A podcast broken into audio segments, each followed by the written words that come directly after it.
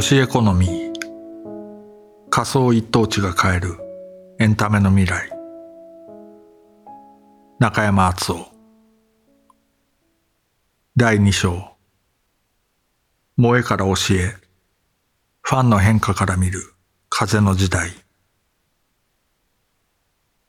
受信リテラシーから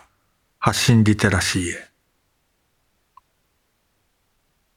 1990年代にエンタメに詳しかった友人の書棚を見ると、決まって CD ラックが高く積み上がり、その中に洋楽だったり、ジャズだったり、見たこともないようなジャケットが所狭しと飾ってあった。自宅に人を招くとき、彼らは自慢げに誇りをかぶった上の棚から誰もが知らないようなアルバムを持ってきて、その作家と歌手のヒストリーを語りながら CD で流す。異国情緒あふれる音楽は、それそのものとしては確かに良い音楽なのかもしれないけれど、文脈も何もわからない僕の耳には、なんとなく音符が入ってくる気配もなく、感想を聞かれた時の気まずい沈黙を打ち消すように、すごいね、新しいね、なんて連呼するばかりだった。あの当時、受信リテラシーが最強の時代だった。誰も知らないようなマイナーな雑誌を購読し、誰も知らないような音楽やファッション、コレクションを持っている人間は一定の評価を集めていた。サブカルのリーダーのような存在だった。今30年の時を経て、2010年代に私が中学生だったら、どんな人が注目を浴びているだろうか。自宅に誇りをかぶったベースを飾っている人でも、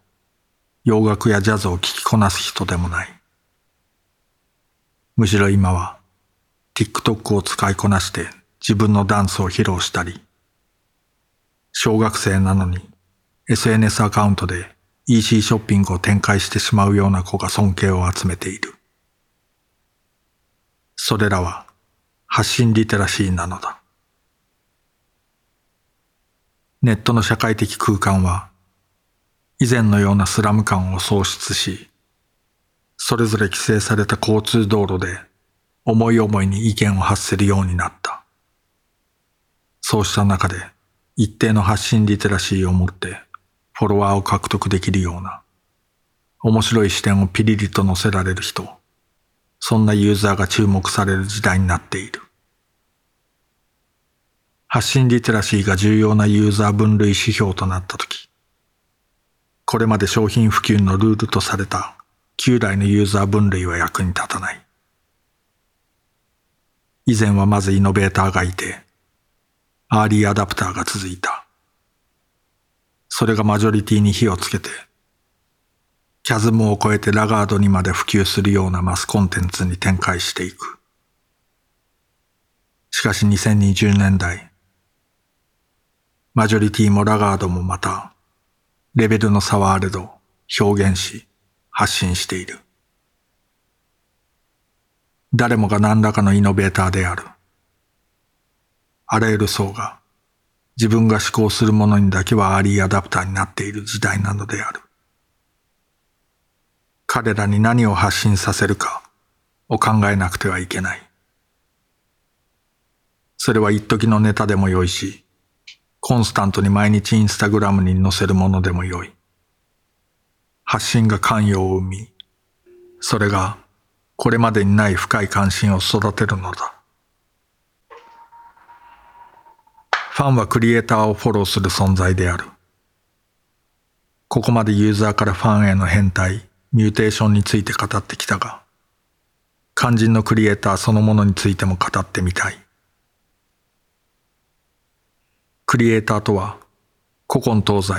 基本的には孤独な存在である。自分の中に芽生えた作品のアイデアを一人孤独に育てながら、なんとかチームを作って世に送り出すプロセスである。同時に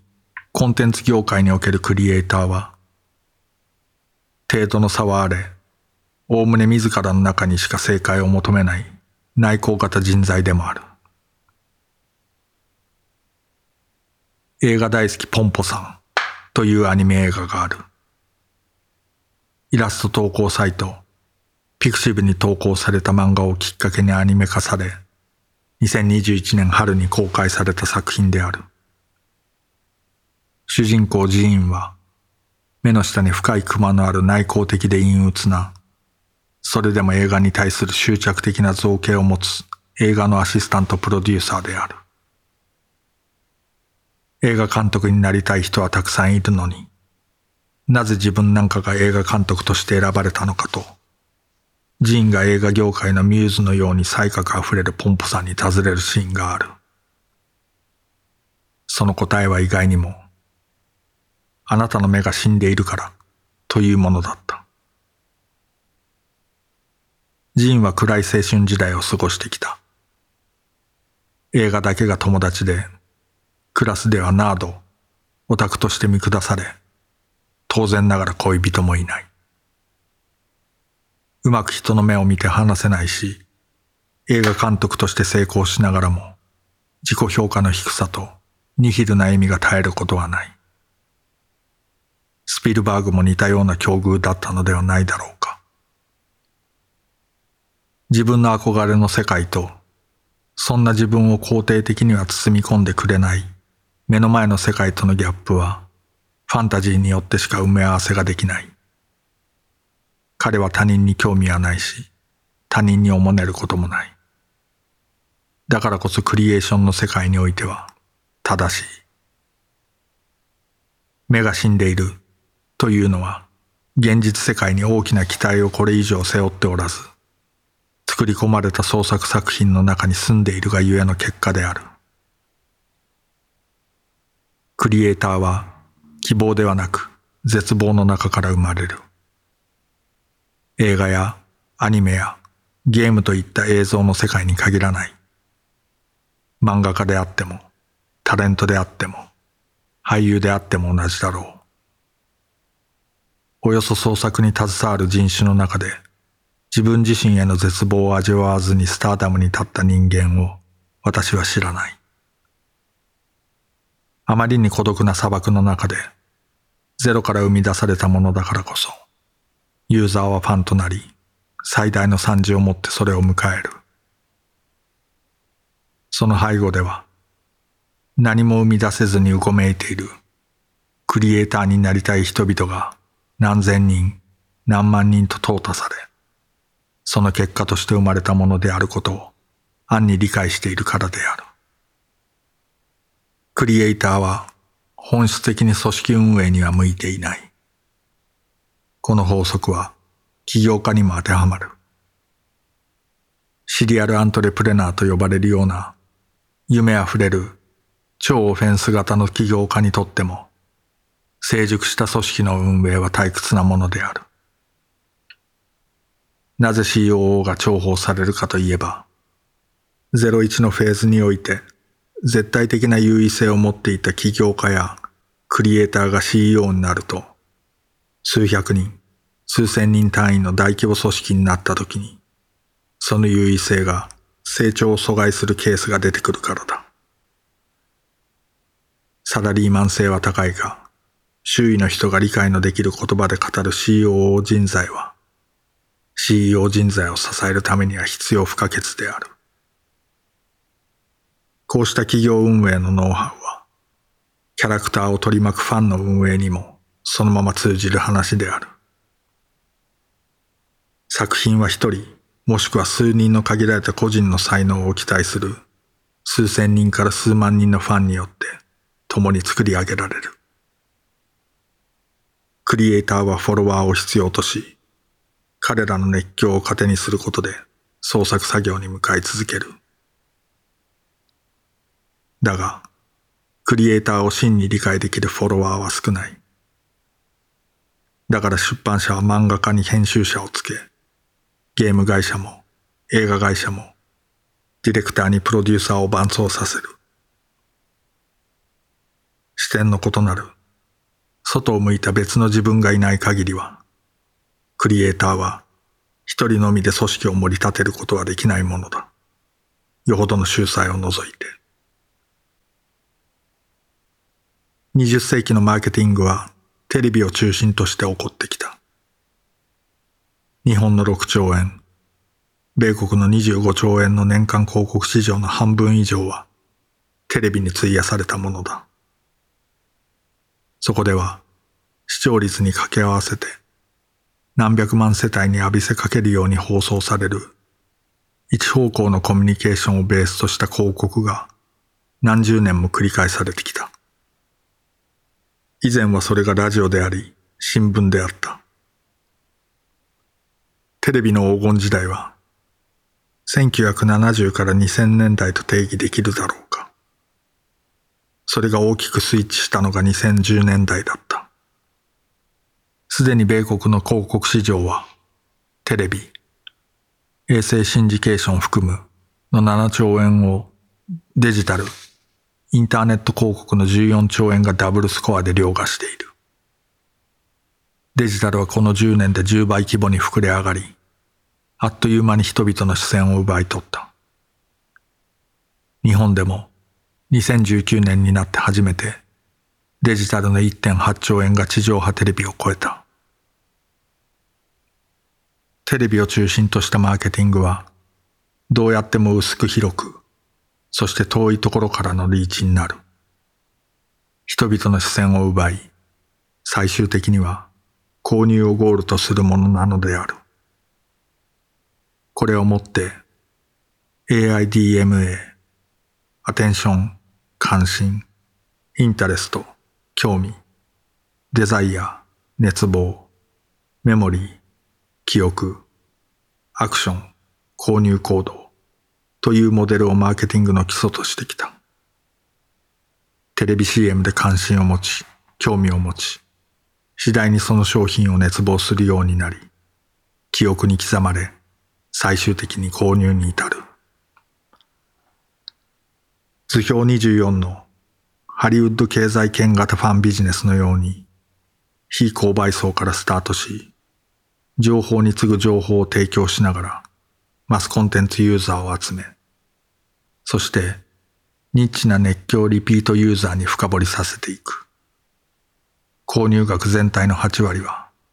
購入者の2割に満たないこのニッチな熱狂リピーターユーザーが握っており、彼らに多くを依存している。このリピートユーザーを生み出すために、何度も何度も情報をリーチしていく。ゴールデンタイムの一番良い CM 枠を抑えて、視聴してもらえる最上の宣伝場所を確保する。東京都心の一等地を抑えるようなマーケティングであった。この攻め方は、もはや化石のようなものだ。コロナのロックダウンで東京駅前の一等地から人の流れが消えたように、ユーザーは郊外から路線図通りに電車に乗り、一等地に向かって出勤するような時代ではなくなってしまった。ユーザーが決まった時間、決まった場所に誘導される存在ではなくなった時から、一等地はもはや一等地ではなくなった。人が集まる場所はデジタルにシフトした。もちろん、再びアナログな一等地は徐々に人を集め始めるし、2020年の状態が状態化するわけではない。だが確実にアナログな一等地に集まるという行動を人々がリスクと感じる時代になってしまった。ネットは自由空間であり、設計された道路や路線図がない、だだっ広い海のようなものだ。周囲の動きが見えないだけに、人だかりや道路のように可視化できるものがなく、一等地を作ることが難しい。ネットは自由で雑多で、記憶にも残らない。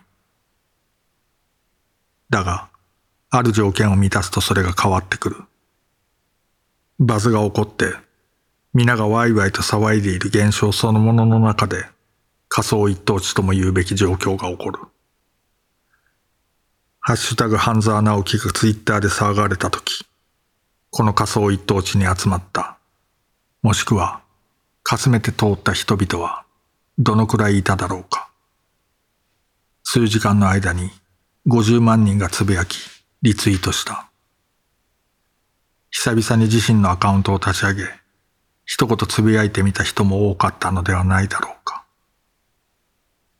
並々ならぬ人数に波及し、トレンド欄で1位から10位まで半沢関連のワードでジャックしていたその騒ぎに気づかなかった人は少ないはずだ。あの瞬間、あの場所で仮想一等地が生まれている。それはもちろんリーチの作用もあるが、むしろ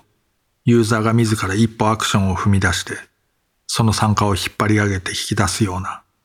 リール型のマーケティングである。ゴールデンタイムを抑えている企業ではなく、ゴールデンタイムを演出できる企業が勝つ時代において、ファンたちのピラミッドは変わる。図表24のオタク経済圏型ファンビジネスのように、無関心層はアテンション、関心、インタレスト、興味、サーチ、検索を繰り返す。この時点ではまだファンではない。ネットはオープンで広がりやすい。無関心層は常にそのコンテンツがオスに値するかを測っている。何せ、これまで幾度となく裏切られ続けてきたのだ。10万円もガチャ課金したソーシャルゲームは3年で運営をやめた。ずっと推してきたアイドルが結婚を機に卒業し、ライブ活動は開催されなくなっていた。投じた時間、お金に見合った感情的な報酬を得ることができなかった。だから、すぐに終わらないかどうか、質の良いインフルエンサーが推しているか、ハマっていった時に、それに見合う感情的報酬を得られるものかを常に推し量るように、コンパリソン、比較、エグザミネーション、試しといった回遊行動を続ける。押すことが決まると、あとはファンの一部となって、その推しコンテンツをインフルエンスし、布教する側に変わる。アクションはもはや購入だけではない。お金は大事だが、必ずしも一番課金している人が偉いわけではない。お金はないが、時間はたんまりある学生がファンサイトを立ち上げたり、毎日幾度となくつぶやいたり、ファンたちをサポートする F2F ファントゥファン活動もまた推し活を活性化する大事な作用だ。アクションはパーチェス購入のみならず、エンゲージ、関与とシェアに分岐する。いずれの形であっても、その作品を推している限りは活躍できるのだ。作品の収益を支えるのは、もちろんパーチェス、購入してくれる上位ファンだし、それがなければ作品は続かない。だが、私が見たコミュニティの中では、お金はほとんど使っていないにもかかわらず、その推し作品、推しキャラ、推しタレントにほとんど全ての時間を費やし、貢献しているファンもいた。金額の高というよりは、ユーザーたちがコミュニティ化した正規の三角形。オタクでトップリーダーの層が、以前でいうオタクのように見下されることなく、SNS 上で顕在化しており、作品コミュニティの中でリスペクトを集める世界の中で、関与度合いの強さによってヒエラルキーのトップに登っていくような構造へと変わった。無関心層が SNS で表現し、シェアする関与者となり、高級的にその作品と結びつくサブスクリプション、定額配信会員、サロン会員となり、徐々にアナログデジタルのコミュニティでギルドマスターのように初心者を教えたり影響を与えるようになる。ついには二次創作として絵を描いたり、その作品の紹介動画をアップするセカンドクリエイターとなる。最終的には、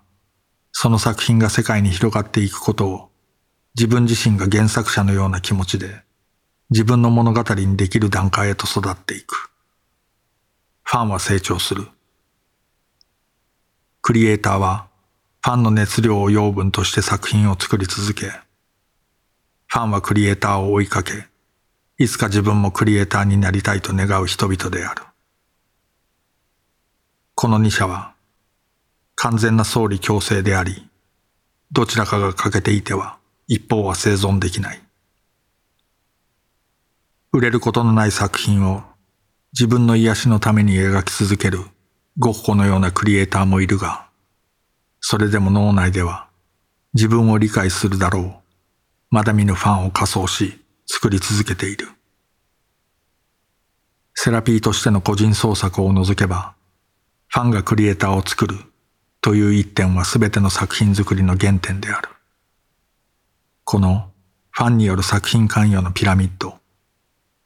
自分が100%生み出したものをリーチで見せるものではなく、リードして関与を引き出す。熱量を上げていきながら、運営していくことによってサービスとしての質を高め続ける。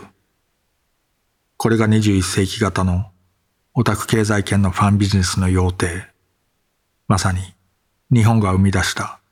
推しエコノミーの真髄である。